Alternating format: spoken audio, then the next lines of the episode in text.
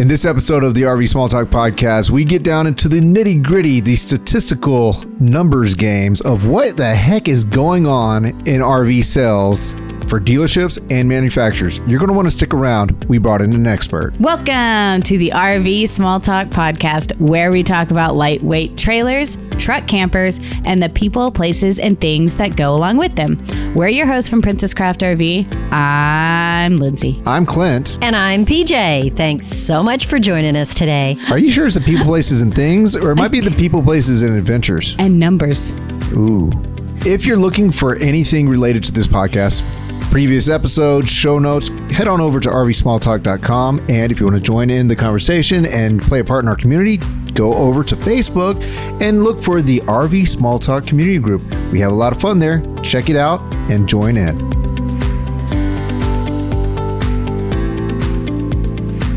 Little Charlotte, she's as pretty as a uh, as the angels when they sing. Burner. I just can't believe I'm on this front porch in this swing, just a swinging. Did you write that song for your daughter? No, that's an old... Oh. Um, Shh, just say yes. I wrote it for Charlotte. She doesn't like it. My kids don't like it when I sing either. What is that? My my kids are like, you don't make up songs, you don't sing songs, you and d- you do not sing with you, me. You sit down, you be quiet. I know. I sing all the time, my and my kids, kids are just like, "Stop, you is lovely, Mom. You is kind," and they're you like, is "You is ugly, you is." No, uh, they love us deep, deep, deep down inside somewhere. They do not. They start loving us in their thirties. No, they love us in like when thirties. We do things for them. That's not love. It's that's ownership. It's a sugar high. uh oh.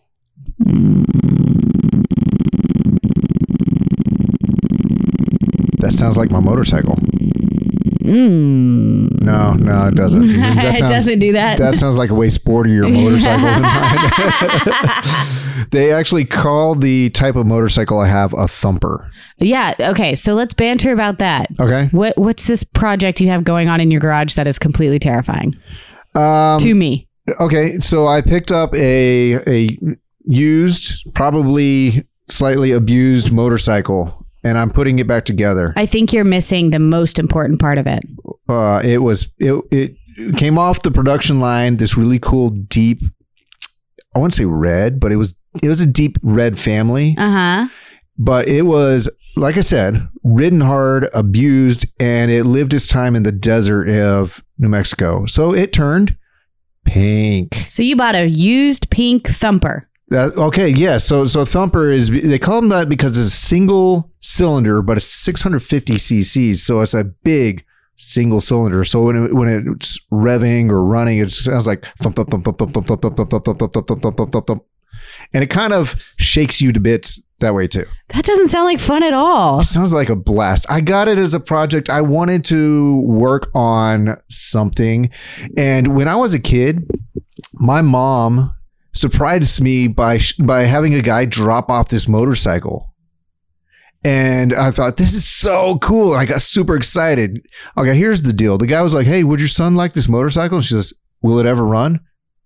No, probably not. And so your mom said, I'll and, take and, it. And so it lived on the back porch as something to walk around, and I was probably I was probably early teens, fourteen, fourteen, fifteen, maybe even thirteen, and I had no one in my family or friends group that rode it all. And I had no one who worked on any mechanical things. So I was totally interested, but I had no one to guide me. So it was a big old disappointment on your back porch. It was a big disappointment. But a few months ago, I realized I was fixing some of the farm equipment. I was getting lawnmowers and riding lawnmowers working again. And it started me thinking, you can do this. I wish I had that motorcycle now. Yeah. Because I probably could fix it now.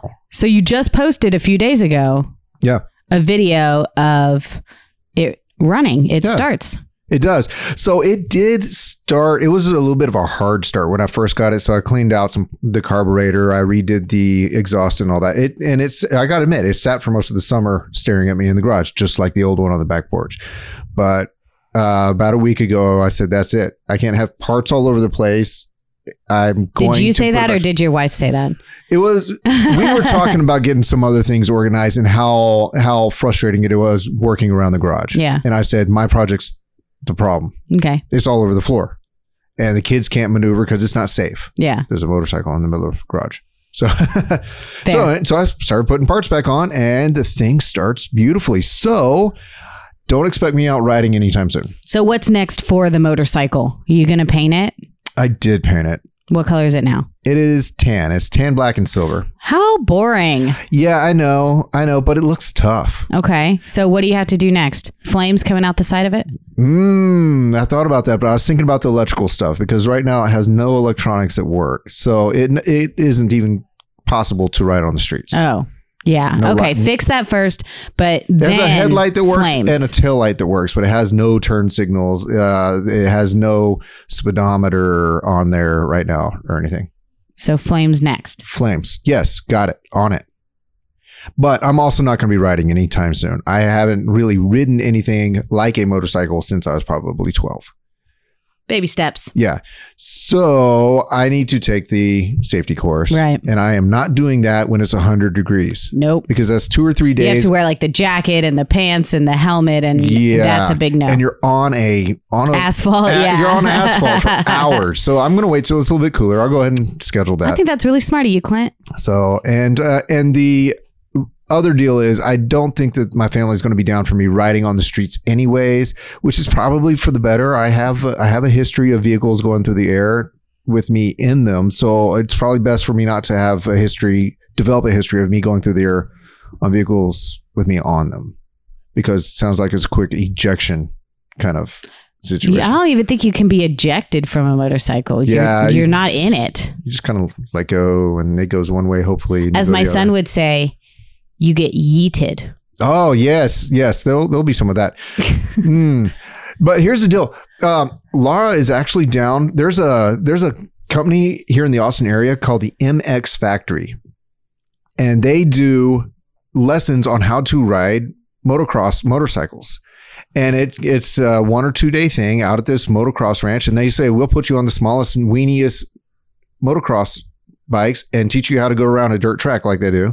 Cool. And she's and she's down to do this with me. I want to do it. So, well, I'll give you the deets and we'll we'll go yeet, get yeeted all as a fun group. Get yeeted. Give me hey, that would be a yeet. Good Princess Craft event. It will be expensive when it's oh, all said well, and done. You know, but still, hey, we're worth it. Okay, I'll give you the deets so you can see all the peeps from from Princess Craft get yeeted. yeeted.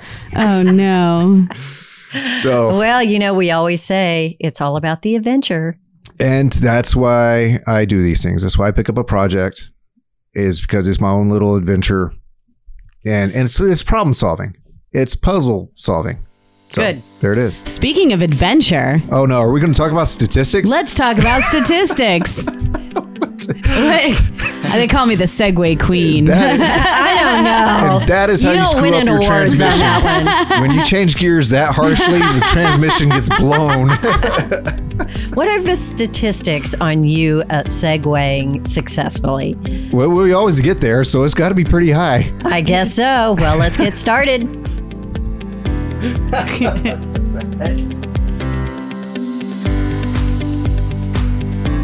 Well, I'm so excited today because we get to talk to Scott about stats. Scott. Yeah. Scott Stropki with Statistical Surveys. Ah. So, hey, Scott, thanks for taking the time to chat with us.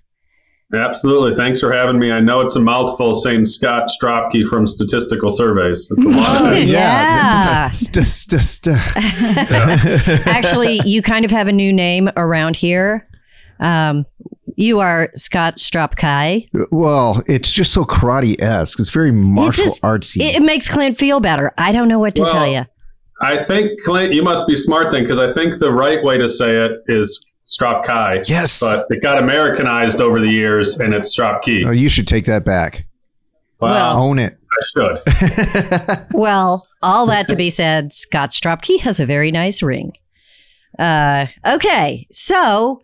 I would like to start out just uh, explaining to other people what I already know about you. You were a teacher. Is that right? I was a teacher for four years. So I graduated from West Virginia, West Virginia University with an elementary education degree. I taught two years in North Carolina and then two years back home in Michigan. Kids are great. Mm-hmm. I mean, I'd probably still be teaching if parents weren't around. But oh, I've heard this before. Parents Ooh. Are attached with kids, and kids are awesome. Parents, I'm going to put this bluntly, parents suck. Oh, yeah. And, okay, parents. Yeah, we totally you know, suck. And the problem is, it's only like ten percent of parents that are don't see the world correctly. The other ninety are great, but that ten percent really oh. does ruin it for teachers. So well, I have a yeah. heart of gold for teachers. Well, how about you, Clint? You were a teacher. Eight years. And a parent. Yeah. He made it eight years before mm. he gave up and joined Princess Craft. And I was and I was middle school. So uh, so the, the kids that are so sweet have their brains are fried by that point. They're all they're all the changes are happening. But yeah. are the parents as bad in middle they're, school? They are. They have honed in on being bad. They, they have perfected it, right? and, and, and then you have admin as well. So whatever. Yeah. Well, eight years. That's a good run, Clint. Uh, I, I decided I'd work for a friend, and here I am with P J at Princess Craft. Yeah. Well, well, there you go. You ought to pick your friends better. I guess that's all it's, I have to say hey, about that. It's working for me. I'm not complaining. Well, you know, how have you always been a numbers guy?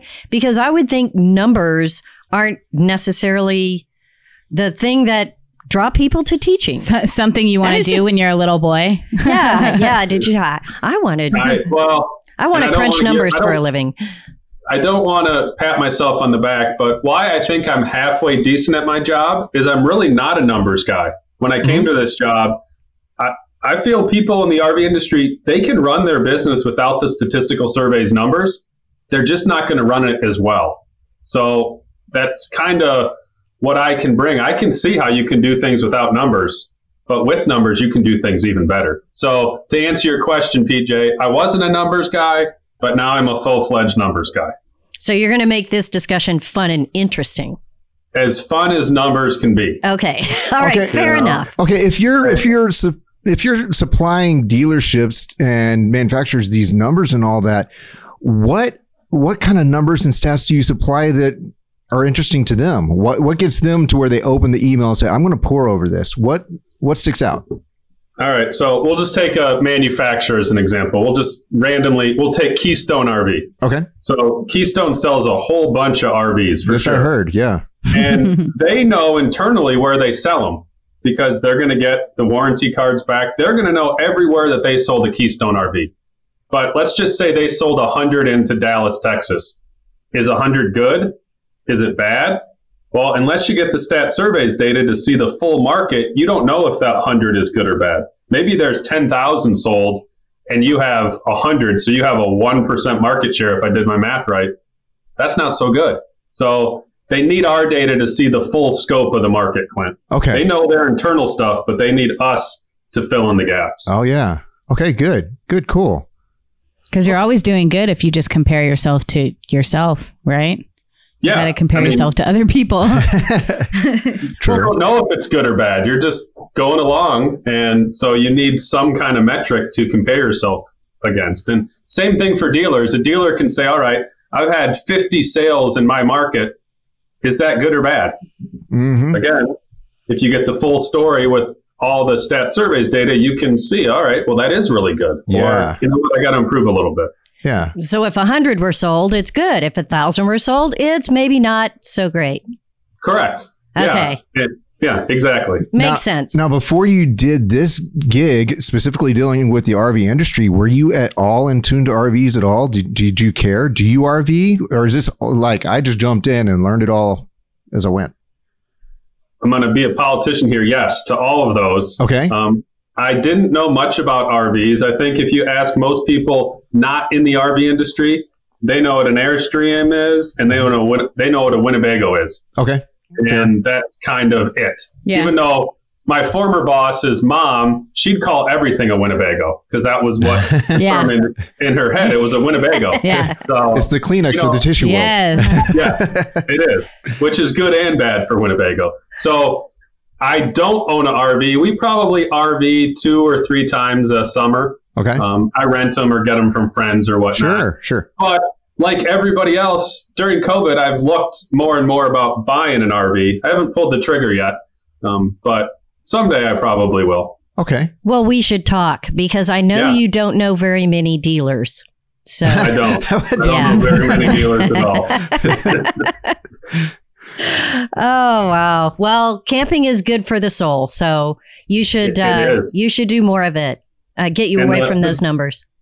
No, absolutely. And the best thing about this industry, and I did not coin this, we sell fun.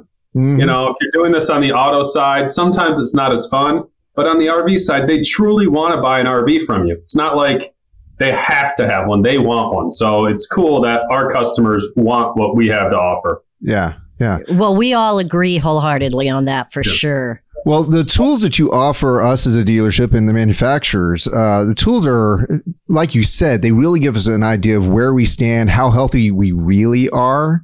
Uh, not just, you know, fluffing up in our own mind how how we are. But uh, how does... How does someone like you go from teaching and and maybe not being an avid RVer? How do you find your way into this gig? So I was a teacher for four years and I said, I had enough of this. Mm-hmm. I went back to school, got my M B A. I was working at a bank and banks just don't suit my personality. Even though I seem kind of dry and emotionless, I kind of have a a smart aleck tint to me, and that doesn't work in a bank setting. You have found so the right industry now. Yes, exactly. we, all find, we all find our high watermark. Yeah. So I was at the bank and I was like, I can't do this anymore. I wanted to quit. My wife told me to quit. I said, I cannot quit until I find another job. Okay. It's just how it works. I'm not going to quit and not have a job. So I was literally on monster dot com and this cryptic message for an opening in Grand Rapids, Michigan came up. Com- company confidential. I forget what exactly said. I wish I would have printed it out. So I just hit submit and didn't think much about it. And I guess part of the story was I was feeding my youngest son. It was three thirty in the morning. Uh, and I was just scrolling on Monster and saw this ad, hit, hit submit, forgot about it. Got a call the next day, which was like six hours later, to get an interview. I interviewed with a guy named Tom Walworth, who was the owner of Stat Surveys for years, had the job within a week, and fifteen years later, that's where I am. Wow. That's cool. Uh, I mean, right now, it's kind of a weird time for, obviously, the R V industry, and I don't know. Uh, I'm not sure if statistics are more powerful now or if they're just more confusing now because everything's just going wee. But what is there, what's... Obviously, a lot of things are selling. Everything's selling. Is there anything with the trends you're seeing right now that's surprising as far as what's selling or things that didn't sell before that now are? Anything that kind of caught you off guard? Well, I'll go to the first part of your question. And great question. And I'm I feel like I'm an honest person. And I'm going to honestly say, since last April through today, mm-hmm. stats are a little confusing uh. because everything's selling. Um, dealers are taking whatever they can get. It might not even be the floor plans they want or the models they want, but they are just taking it and it is selling. Mm-hmm. So this last twelve, fifteen months is a little confusing in terms of looking at data and how much it can help you. And I was actually training Thor Motor Coach the other day and was just talking to him. I said, yeah, we've, we've, we're finally going to have some data that can, you know, make an impact because the last year has been a little tough. And then a gentleman there, I won't name his name because I don't want to throw him under the bus. He said, well, Scott, now we have this rise in Delta variant. Are we going to get another, you know, COVID boost for the oh. R V industry? Ooh. I said, well, dang you. Now I can't say that data is coming back around. So to answer your question, I think data is a little confusing now, but it's still nice to see because whether if you're a manufacturer, you still want to see how you're doing in each market.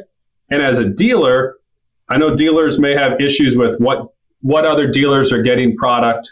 Are they getting more product than me? And our data can show you that because basically, unless it has stopped, manufacturer to dealer to consumer is basically a flow through. So looking at our data can basically show you what type of volume certain dealers have got for manufacturers. Yeah. So, I got to think that he's building this incredible case study for people to research later. Yeah. I mean, it, it may be weird, but this is going to be incredible to kind of pour over in this coming years, like what happened? The R V explosion. But okay, well, you mentioned if all of these manufacturers or dealers are comparing what everybody else got, do you get angry calls?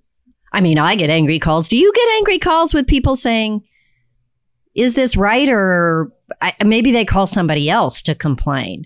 Why did well, they really have so it, many and I didn't or whatever? Angry calls. I don't know if I get angry calls, but I get a lot of confused, confused calls isn't right too, but I'll have, whether it's a manufacturer or dealer, they'll say, hey, Scott, you show us with one hundred registrations this month. We had one hundred fifty-five. Why does your data stink? So you know, why does to, your data stink? Yeah, t- t- t- tell us what they're not seeing. It's a great question. So our data is only as good as what we get from the states. So all of the stat surveys data is based off a state or provincial registration. So someone buys a new R V from Princess Craft.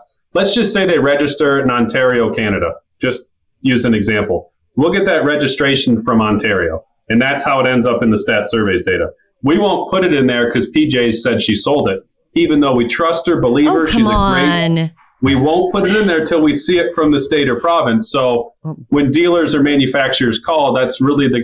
I've been here fifteen years. I've probably had that conversation a thousand times, maybe okay. more. But it'll still count as a sale for Princess Craft, or no? You just don't see it at all, or you see it no, as no. We would we would see it as a registration in Canada, in in Ontario. And we'd also see it as a dealer sale for Princess Craft in Texas. Got it. So where it's placed would be Canada, and where it was sold, or the dealer data, as we call it, would be in Texas. But there could be a, cha- a difference between the time that trailer drove off our lot and by right. the time it finally rolls you, in in Ontario and registers. You don't see anything until it's registered. That's correct. That's where the difference in the data okay. will come into play okay. for what a dealer or manufacturer has sold compared right. to what we have. Over the course of a few months, the data should be spot on. If it's not, I'd be worried. But it's probably not going to match exactly by the month for dealers or manufacturers. So that's probably the biggest complaint that we get. And also the complaint we get is, Scott, why is your data thirty-seven days delayed behind the end of the month? So September seventh, we'll release month-end July data, so thirty-seven days. That's all dependent on the states. We can turn it out about three to four days once we get it. Oh, so yeah. we're just waiting on the states. We used to be fifty-four days behind the end of the month till about three years ago. Sounds okay. like so, progress. Sounds like a lot of numbers in my head already. It is. It's okay. Too many numbers, P J. Uh, all right. Well, uh, easy question. Okay. If you are run statistically on just registrations in states, are there good states and bad states? Well... I mean, good, are there good well, states that report well and states that report terribly that you struggle with? This was another so, podcast. Remember the bad state? Oh, yeah. What state that we can't it? Talk about Kansas. Anymore? Kansas. Oh, Kansas. Oh, Kansas. Can, can, does Kansas that, report well? That's really our question. Well, all the states and provinces report well. Now, some are better than others, meaning... Some states are delayed, and I won't throw those states out there. They're continually oh, delayed. Kansas. Um, Kansas. All right, Kansas, come on. All right. Get it's up not with Kansas. The towns. It might be a sh- the show-me state of Missouri. Oh. We always get their data, but it's always just a little delayed, which, you know, you learn to live with that. Texas, and I know you guys are all sitting in Texas, and so I'm playing to a home crowd. Texas, in my fifteen years here, has always been the best state. They're open. Oh, looky there.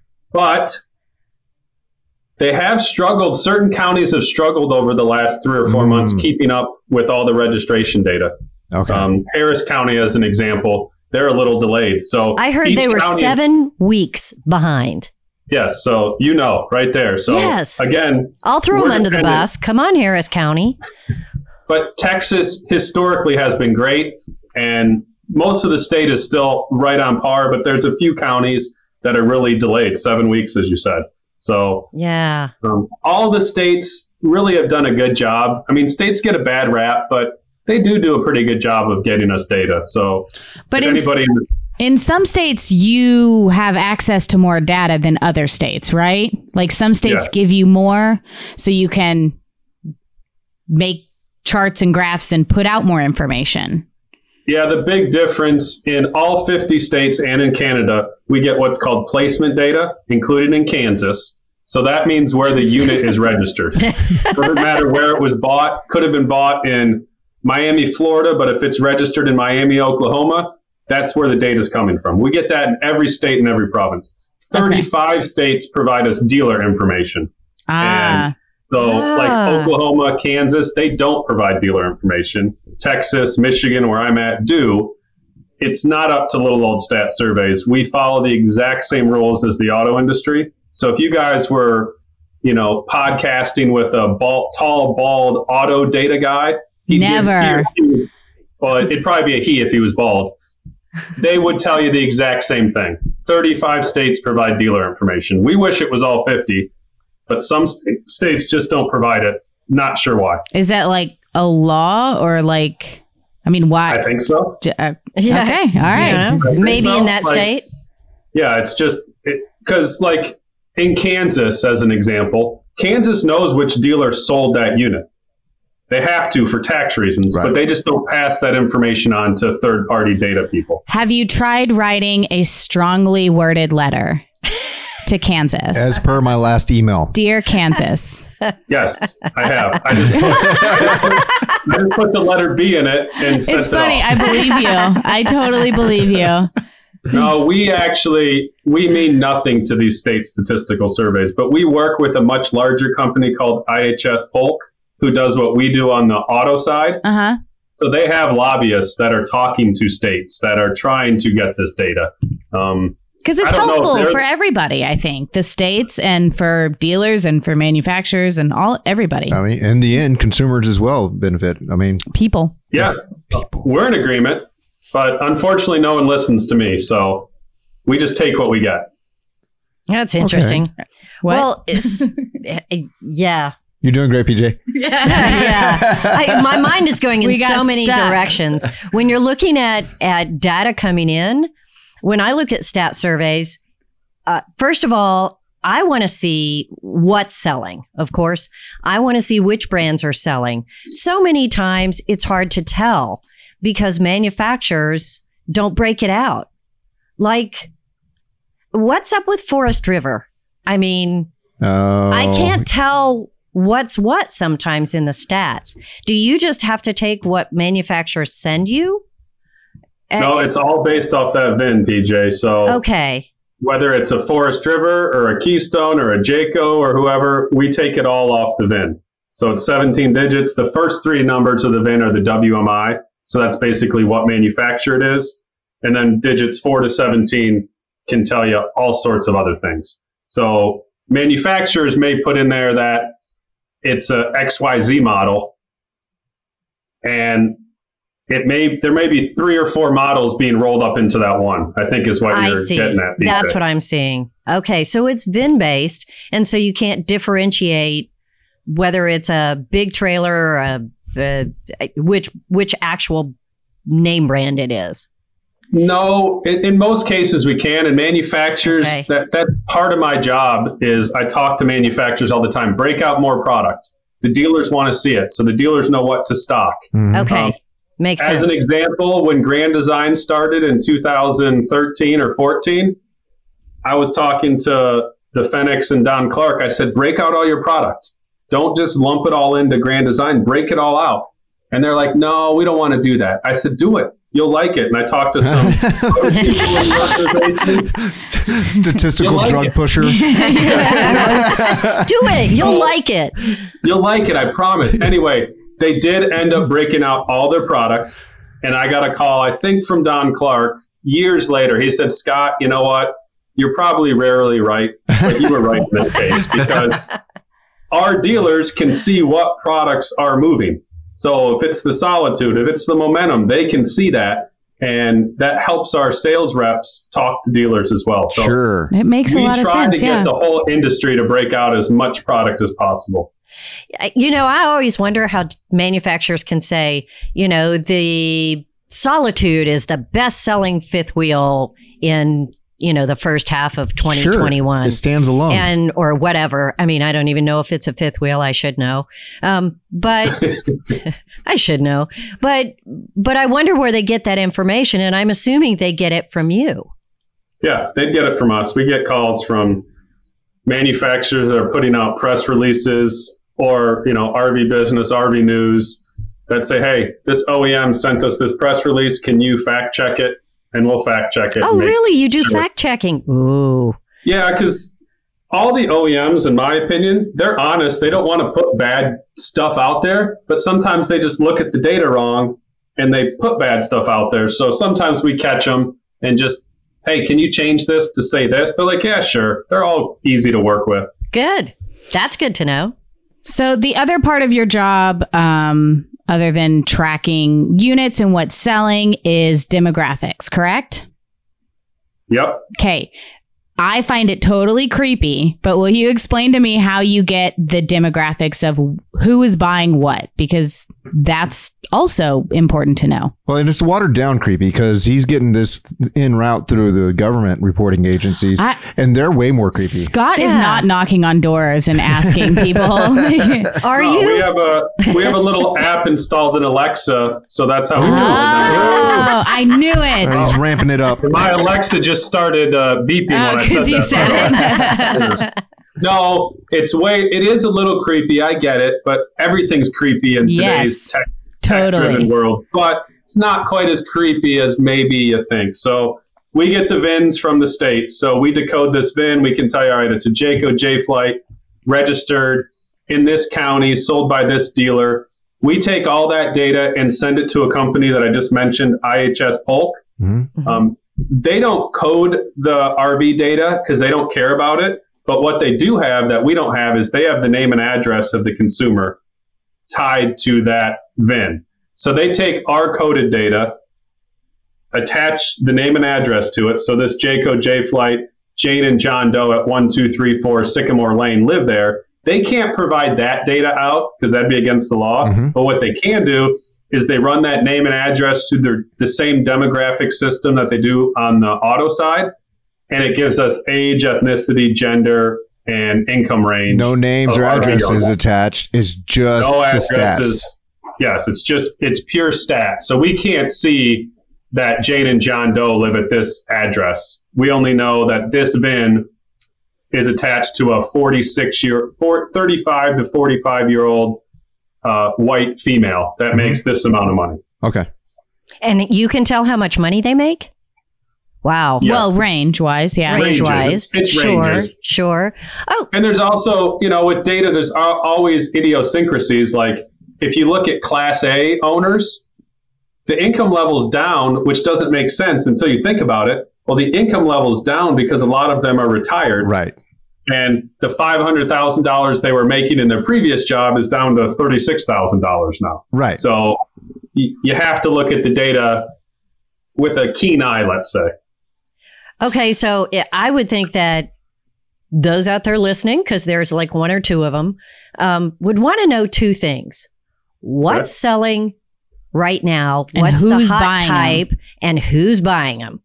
And everybody keeps talking about younger people buying units and stuff like that. Millennials taking yeah, up I the wanna, market. Is that really true? That was three questions. Go. Yeah. Right. So it's a great question, and it's something I keep pitching to the industry is, and I won't give you exact numbers, but it'll be ballpark. Yeah. About nine percent of all new R V buyers so far this year are under the age of thirty-four. Whoa. nine percent? So nine percent. Dang. Which is not a huge number, but that's up from about six and a half, seven percent just two or three years ago. So the younger generation is definitely coming in. As you can, the data will show that. But taking over and, is a strong word. take, yeah, yes, taking over is a very strong word because seventy percent of our buyers are between thirty-five and sixty-four years old. Okay. That's always going to be the core of the R V market. Mm-hmm. The good news is with so many new younger buyers getting in, it should lead to more thirty-five to sixty-four year olds as they move into that age range. So it, it all seems to be setting up well for a a nice generational run in the R V space. Well, most people think of R Vs bought by retired people, sixty-five and over, but that's not the case. That's not, that number's actually going down. Hmm. Why? Ooh, ooh. Well, probably because the other number's coming oh, up. Statistically. I mean, okay. That that's makes how, sense. That's how equations work. Yeah. Math. I would I, not I be good at this job. I would not either. Okay. All right. Um, so are, it, this nine percent millennials or under thirty, thirty-four and under, what is it they're buying? Are they buying specific products or are they across the map? No, they're basically buying... Um, you know, travel trailer, travel trailers make up about seventy percent of our industry, mm-hmm. um, which isn't a shock. Um, they're buying the under thirty thousand dollars travel trailers. That's probably the biggest segment that they're, they're, which, all, which so they're buying sense. The same thing everybody else is buying, right? Pretty much. Okay. Yeah. All right. You know, they obviously won't have as deep of pockets as a forty-five, fifty, fifty-five year old. So, mm-hmm. but yes, they're still in that main selling category of the under thirty thousand dollars travel trailer. Now, those prices have creeped up a little bit, so maybe it's a little over thirty now.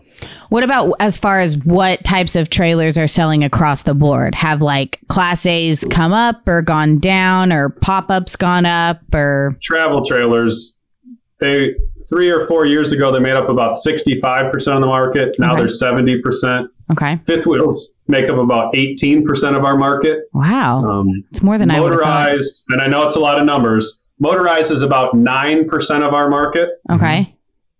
Where in two thousand seven, it was fifteen percent of the market. Okay. And if we wow. went further back, motorized was even more. So towable R Vs are definitely the vast majority of our market, which is not saying anything crazy. Do you, is pop-ups like a... genre you look at? Is that yep. that's separate, right? Mm-hmm. We call them camping trailers. Camping trailers, whatever, okay. Whatever you want to refer to them as. I would think maybe those would be going up just because they tend to be a little less expensive and might be more entry accessible level. To the younger crowd. Is that true?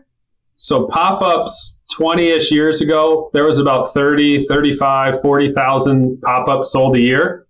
Mm-hmm. Now there's eight to ten thousand sold a year. Oh wow! And the reason is the fifteen thousand dollar and under travel trailers appeared. Uh. So it's not that that market's gone away; they've just shifted to a different product, but the same price range.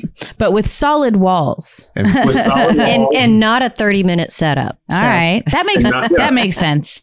And those would be the issues, which I'm sure the camping trailer manufacturers see when you're competing against a hard-walled travel trailer at the same price. Right. Now, what didn't get mentioned, and I think I know where this where the answer will fall or land, truck campers. What can you tell us about truck campers? Nothing. Or anything. Well, nothing strong, but not as much as we'd like. So truck campers only have to be registered in eight states, which makes no sense to me. So most of those states are out in the West in Ohio and Michigan. Texas does not require truck campers to be registered, as an example. Because they doesn't so ha- they don't have wheels. It makes sense to me. It, it, it's your truck's backpack. Yeah. It's just going to school. But it doesn't make sense to me because those are twenty-five thousand dollars, thirty thousand dollars, thirty-five thousand dollars units. Mm-hmm. Or more. Yeah. Number, double that. Okay. All right. fifty thousand dollars, whatever. They have a V I N number. Just register them. That way there's a... There's a tracking of them, but yeah. they're not required. So we don't have a great outlook a great, on that. Uh, outlook. I mean, we can take those eight states and make projections. We've tried to work with uh, uh, the truck camper industry. I don't know if you know Gordy Brown, and trying to get better data, but it's tough. We wish all the states had truck campers registered. Yeah. He just wants more numbers. Give yeah. him more numbers. It's more numbers. That's it. What about used units? I know they're going crazy. I mean, like we know as far as a dealership, they're going crazy. Do you have numbers for used units? So we started getting used data, oh, about a year and a half ago or so. Okay. So like right when... Everything right when COVID, right when COVID hit, we so COVID hit in April, we got it in June. Now, saying that, it's been a ten-year battle to get used data. Wow. Because used data, used data is tough because when you get a registration in from the state, is that a re-registration? Is that just a change of address? I mean, how's that used unit coming in? So again, I've mentioned it a few times, we use I H S Polk's experience on the auto side with all of our used R V data, so they can actually decipher, all right, that's just a change of address, that's a used or that's a re-registration. These are the actual used registrations. So we've had it for about a year, but we have a, a four-year history, let's say, of it. So what is what is your guys' guess? And P J probably already knows this because she was at the conference. What's your guess is the total number of used R Vs sold in the U S last year? Oh. I, P S. I was new, at the conference new too, was about but four seventy-five. New was about four seventy-five. Gosh, I mean, I would, I get to guess this because I was the only one not at the conference. Yes. Yeah. Uh, eh. three hundred thousand? I don't know. seven hundred eighty-one thousand. Oh! Shut up. What? Wow. So take that on top of new. We have over one point two, one point three million R Vs changing hands each year in the U S. I am building an R V storage facility now. Right?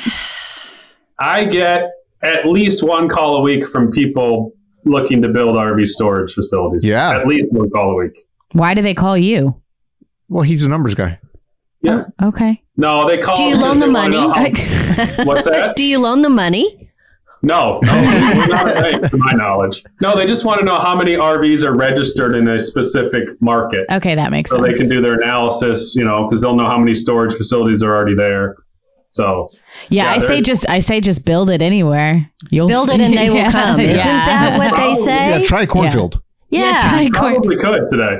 You could build it and it would, no matter where it was, it would fill up for sure. Now, I've seen some of the reports, uh, kind of looked over uh, P J's shoulder while she gets her report and kind of pours over it and all that. And it's really just reporting. It is the numbers and all that. And we do our job here to do some interpretive work. Do I, do you ever get a chance to go into uh, conferences and things like that and actually say, okay, yes, we report most of the time, but I get to interpret or even project a little bit. Do you ever have that opportunity to interpret and project? We interpret all the time. We don't project because you can be wrong. Ah. Oh, so, but we're going to ask you to do that anyway because we're wrong all the time and we want some company. We're, we're also okay with it. And it's I mean, recorded I mean, yeah. so you can be real wrong. Uh, yeah. Yeah. So, so yeah, what, what do you think's going to happen? What do it's, what's it going to be looking like next year or the year after? Well, obviously, there's been a ton of new inventory bought right. by a lot of new R V buyers. We hope one hundred percent of these new R V buyers stay in the lifestyle. We know that's not going to happen. What percent stays? fifty, sixty, seventy, hopefully. But that other thirty-ish percent, they're going to look to get rid of their R Vs. So our, my feeling, talking to enough people, there's going to be a lot of used inventory, you know, in the next twelve, eighteen months, which... That obviously doesn't always bode well for the O E Ms, but hopefully it's good for everybody because that means we'll have enough inventory to get people who want to be in R Vs in R Vs. So, so you think that, that in the next year, we're going to have a glut of used units?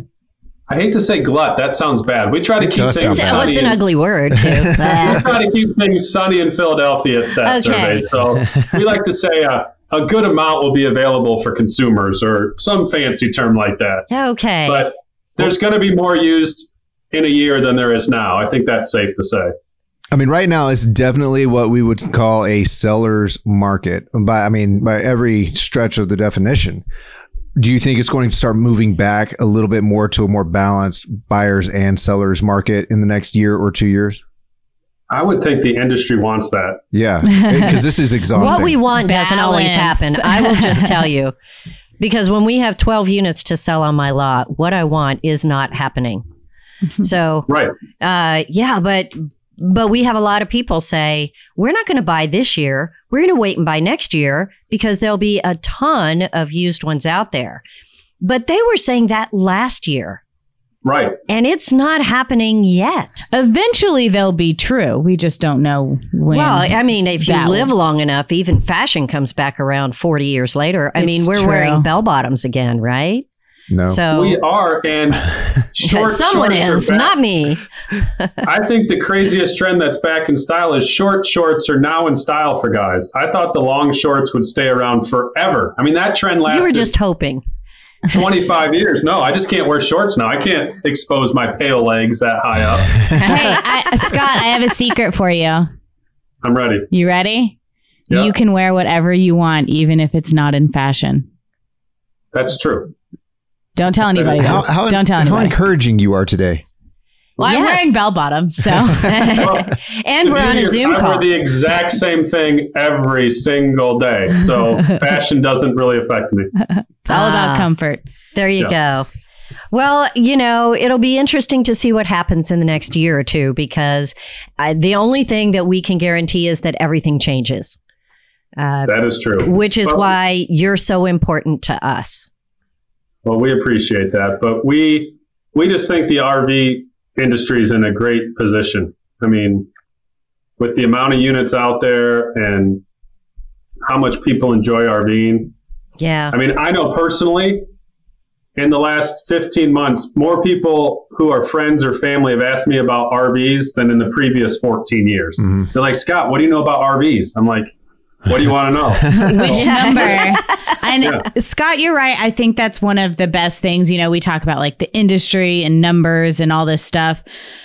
But I think the really, really great thing is more people are going outside and camping and enjoying this lifestyle. And that's, I don't know, that's awesome.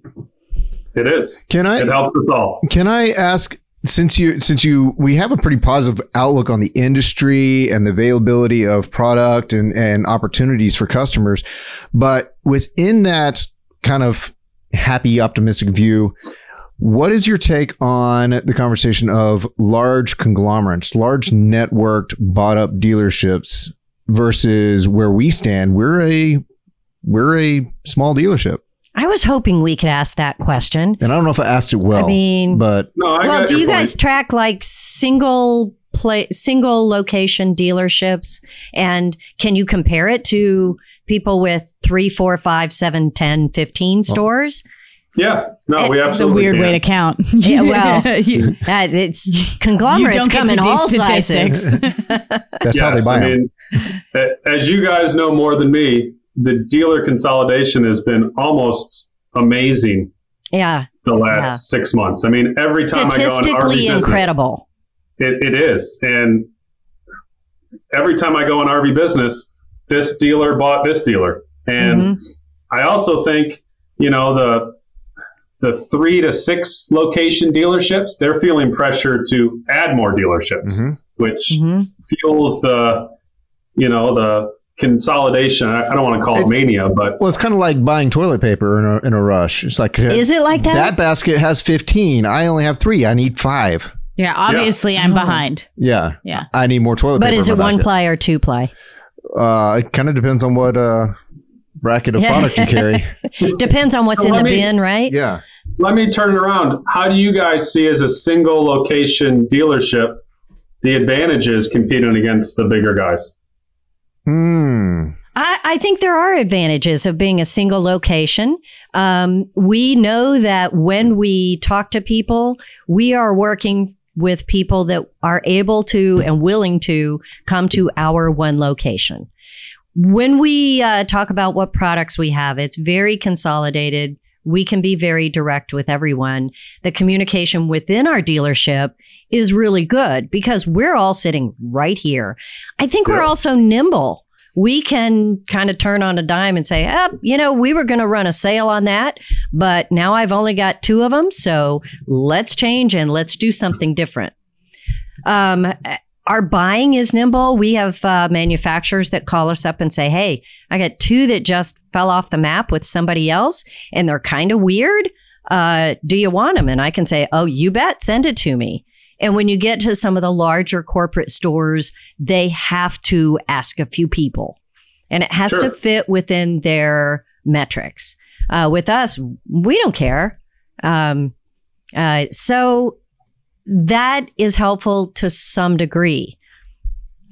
It, it, it has the clear drawbacks that everybody will recognize, which is getting product, um, feeling important to manufacturers, to supply.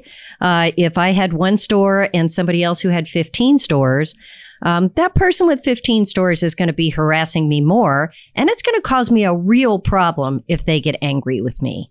So that is, you know, just in, in all the different ways, how it affects us.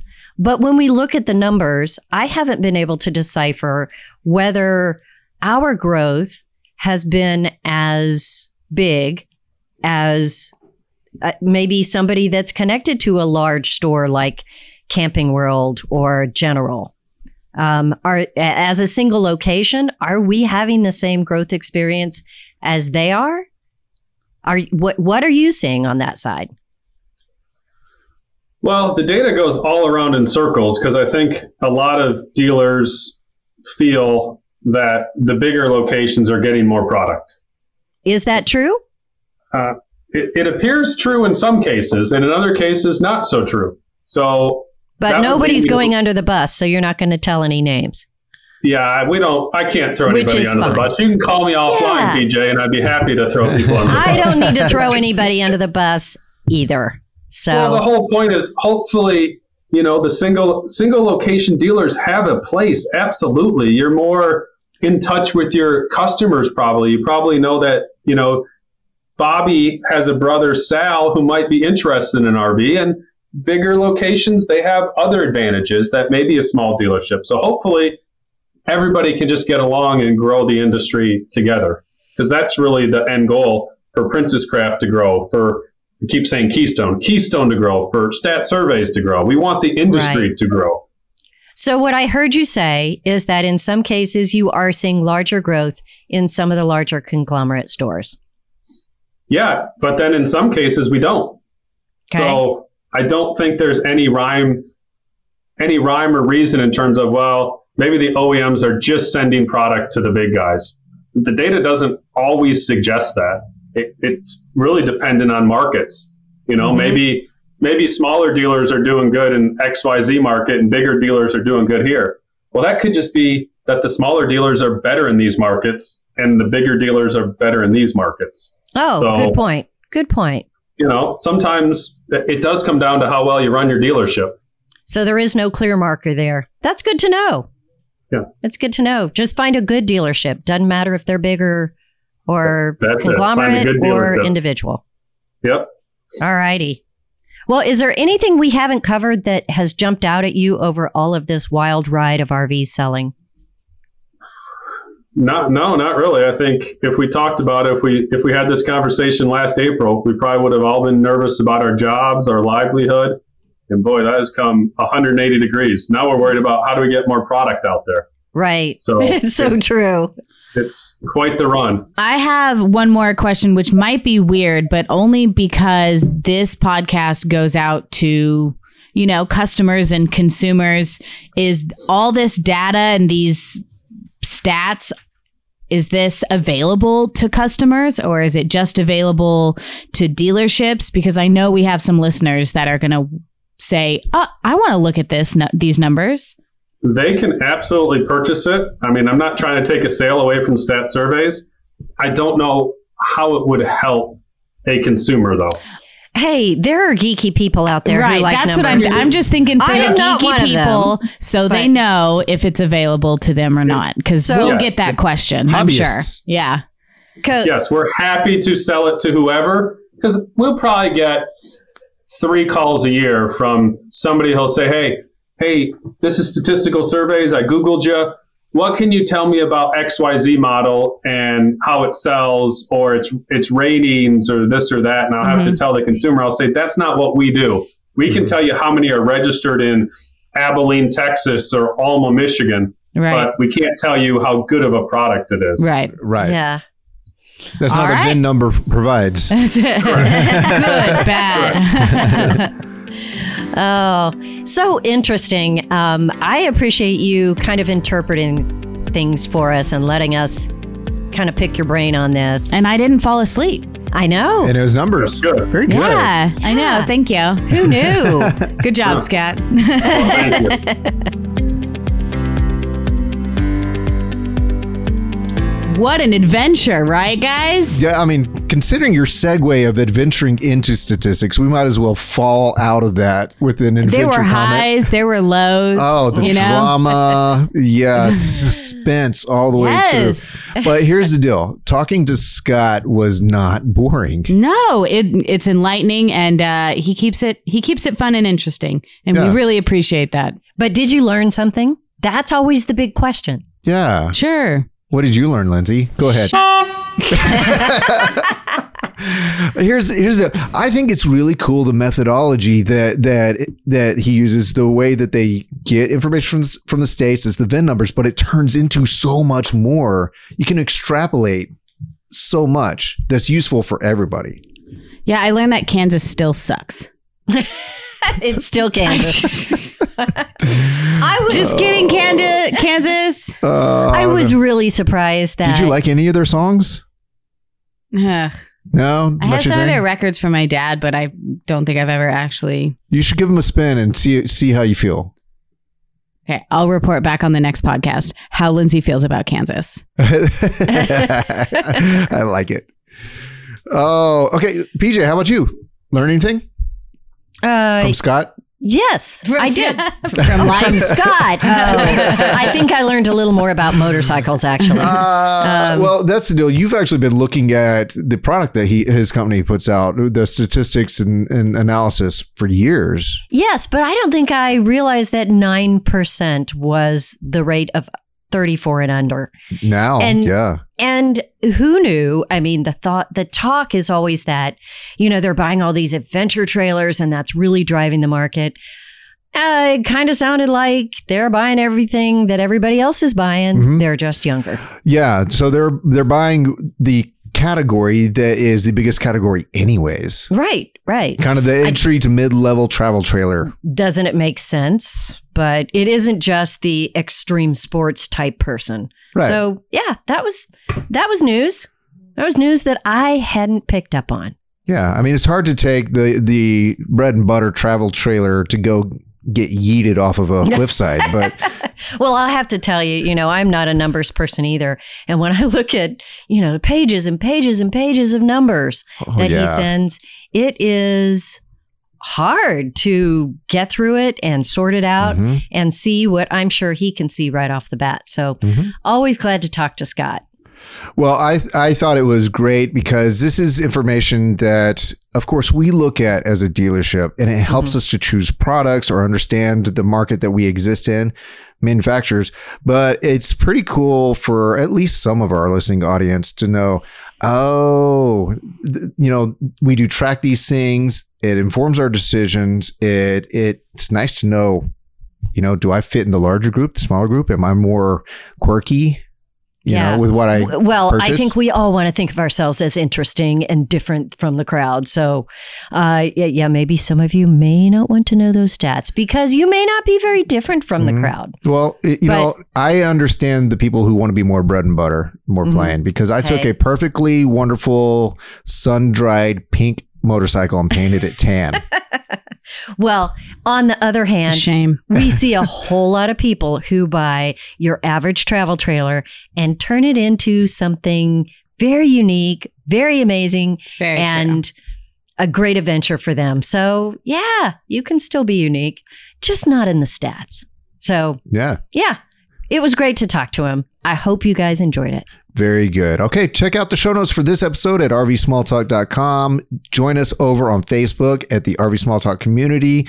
And this has been good. Do send us your suggestions. Go to questions at r v small talk dot com. Not don't don't go there. Send us an email to there. Questions yes. at r v small talk dot com. Send us uh, comments, suggestions, something that you want to know more about, and we'll see if we can turn it into an episode. We'd love to do that for you because, well, it's fun. We're having fun here. Are you having fun? Yeet. Yeet.